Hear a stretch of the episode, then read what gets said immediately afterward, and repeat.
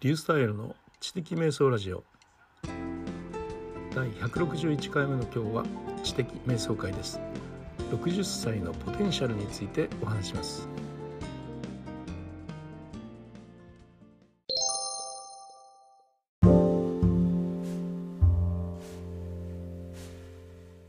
週末の山田電機にですねあの電気ストーブとあと年賀状用のインクを買いに来ましてでデジタル館にこうね階段を上って行った時に上で人がまあ例によって待ち構えてましてね。でどうぞあのこれを押しワンプッシュしてアルコールにご協力くださいって言うんですけど、まあ、手のひらにね、えー、と消毒液のあるを手に乗せてあるんです。で押すだけで結構ですよって言うんでね上の方のボタンボタンというか広がっている何ていうの？あの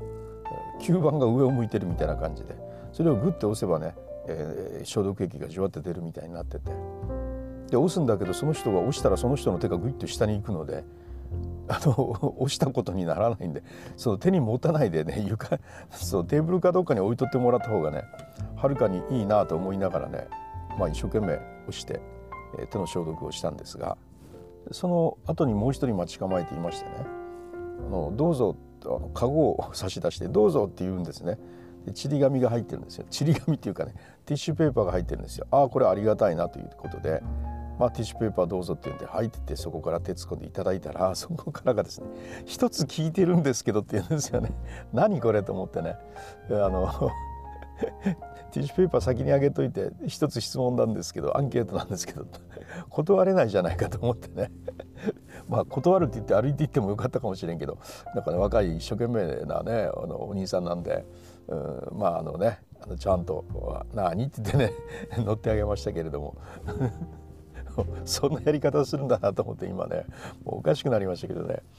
で聞いてるのは何かって言ったら「あの携帯はどこのキャリアをお使いですか?」って聞くから「どこも」って言って「あそうですか」っつって「高いですか?」って言うから「まあ高いですね」って言った後にその人が「いや実は自分たちは英雄ですけど」って言いたそうにしているので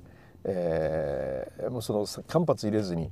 だからアハモに先行エントリーしましたって言ったら「う」っててその後ね「そうですか」って言ってね あのしばらく黙ったんですけど「まあ、英雄も頑張ってるのでどうかお願いします」と言われたんで「いやもうしっかり見てます」って言ったら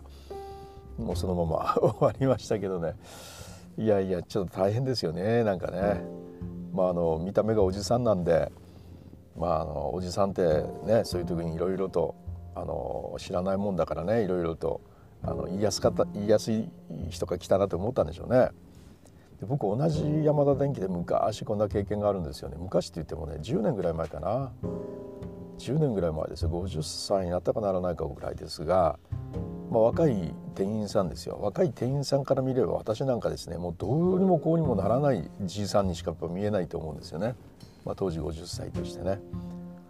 まあ、そのじいさんに来ましてねあの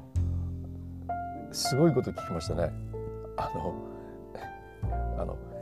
インターネットでご存知ですかって言われました。10年前って2010年ですよ。2010年時点でねあのインターネットでご存知ですかって、ね、まさか聞かれるとは思わなかったですね。いやいやあの時にはちょっと参りましたね。そんなにそんなそのインターネットの命も知らないようなじいさんに見えるのかと思ってねショック受けたんですけどうーんまあねまあいろんなところで言ってるんですけどね、まあ、僕らの世代ってね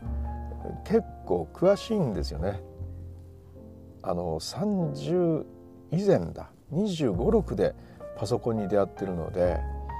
そしてあの初めてパソコンに出会っても大喜びでねワクワクしてそしてゲームはするわプログラムはするわねベーシックをずっと一から書いてきた人間ですよ。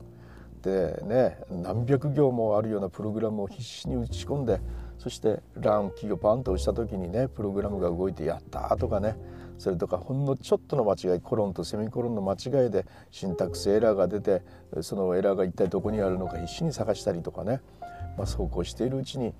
うん、あのフロッピーディスクにね保存できるようになりそしてワープロがすごく変化していきで表計算っていうのが出てきて、えー、すごいなっていう。まあね本当にそれからね3 5 6になるぐらいまでの10年間というのはねパソコンの黎明期の歩みをそのまま一緒に歩んできた人間なのでもうね根っから知ってるんですよ。そこの底から知ってますもんね。パソコン通信に初めて出会った現役として出会ったのも僕らの世代ちょうど30代ぐらいでしょ？僕らの世代だし、ね、インターネットに出会ってあれこれ始め始め出したのも僕が35ぐらいですよね、えー、もうまだまだもう何ですか？ホームページとか作ったのは96年ですからね。もう相当早い部類に入りますよね。そういうようなことをしたのも僕らの世代ですし、えー、もうエクセルのねマクロとかねもう本当出だした時からずっと作ってますのであの96年ぐらいの頃にねマクロを組んで、えー、まあ、臨時職員の方が2週間かけてやっていた仕事を3分で終わるように改変して褒められるかと思ったら私たちの仕事がなくなったってめちゃくちゃ怒られたりとかね、まあ、そんなディープなねマクロのその使い方とか使った結果どうなったとかねそういうのまで全て分かっているもうインターネットのも本当にもう黎明期からずっと使いまくってねもうさまざまなことをねできることを試してやってきたそれがね60代の人間なんですね。で昔の60代というのとねやっぱり意味が全然違うんですよ。で若い僕らが若い頃本当20代ぐらいの60代っていうのはねもう本当じいさんですよね本当にね。もうあのカラオケとか行ったらもう演歌しか知らないみたいな感じだしあのそもそも兵隊から帰ってきた方々でしたからね、えー、僕らが20代の頃の60代の人ったら戦争に行かれた方々でしたからねもうそういうような方々でしたから本当にねもう世代っていうかなんか文化自体がもう違うんですよ。でその頃の僕らが感じていた60代っていうのと僕らが今自分で感じている60代っていうのは全く違いますね。でカラオケとか行くとねあの若い人がね僕はもう歌わないですよ。カラオケとか行ってもねあのほとんど歌わない。若い人が歌うのを聞いてるのが楽しいんで。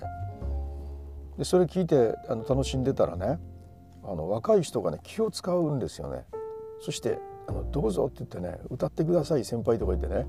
演歌とか入れるわけですよ「ちょっと待て」って「演歌演歌が好きだと思ってんの?」って言ったら「いや60代ぐらいの人って言ったらみんな演歌が好きかと思いました」っていう ちょっと冗談じゃないって言ってねあの若い頃の趣味がそのまんまいくわけですから年を減るにつれて趣味が変わるということはあるかもしれないけど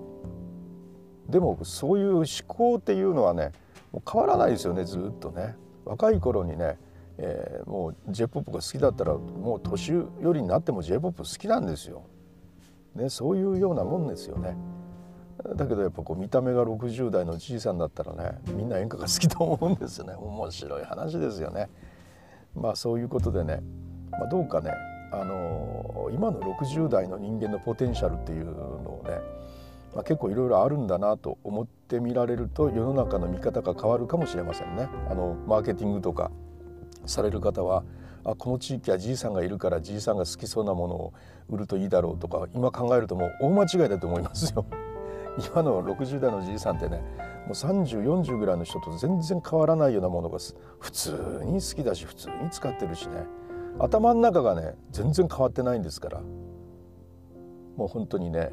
あの頭の中がねまだね3040ぐらいまでしか成長してないのでね昔と違って成長がゆったりですから今はね。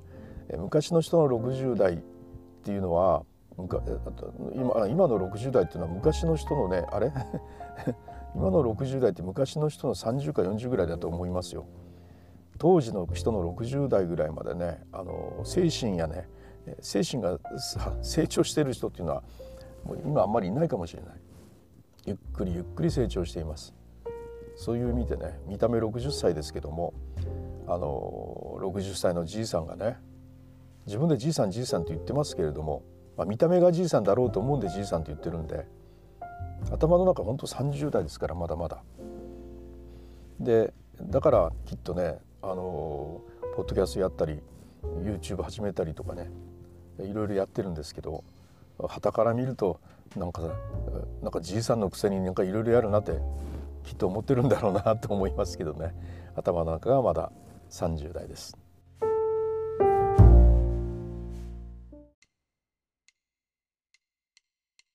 はいいかがだったでしょうか、ね、60歳になったのに頭の中はまだ30歳という全然成長してないリュウスタイルでした。それではまた。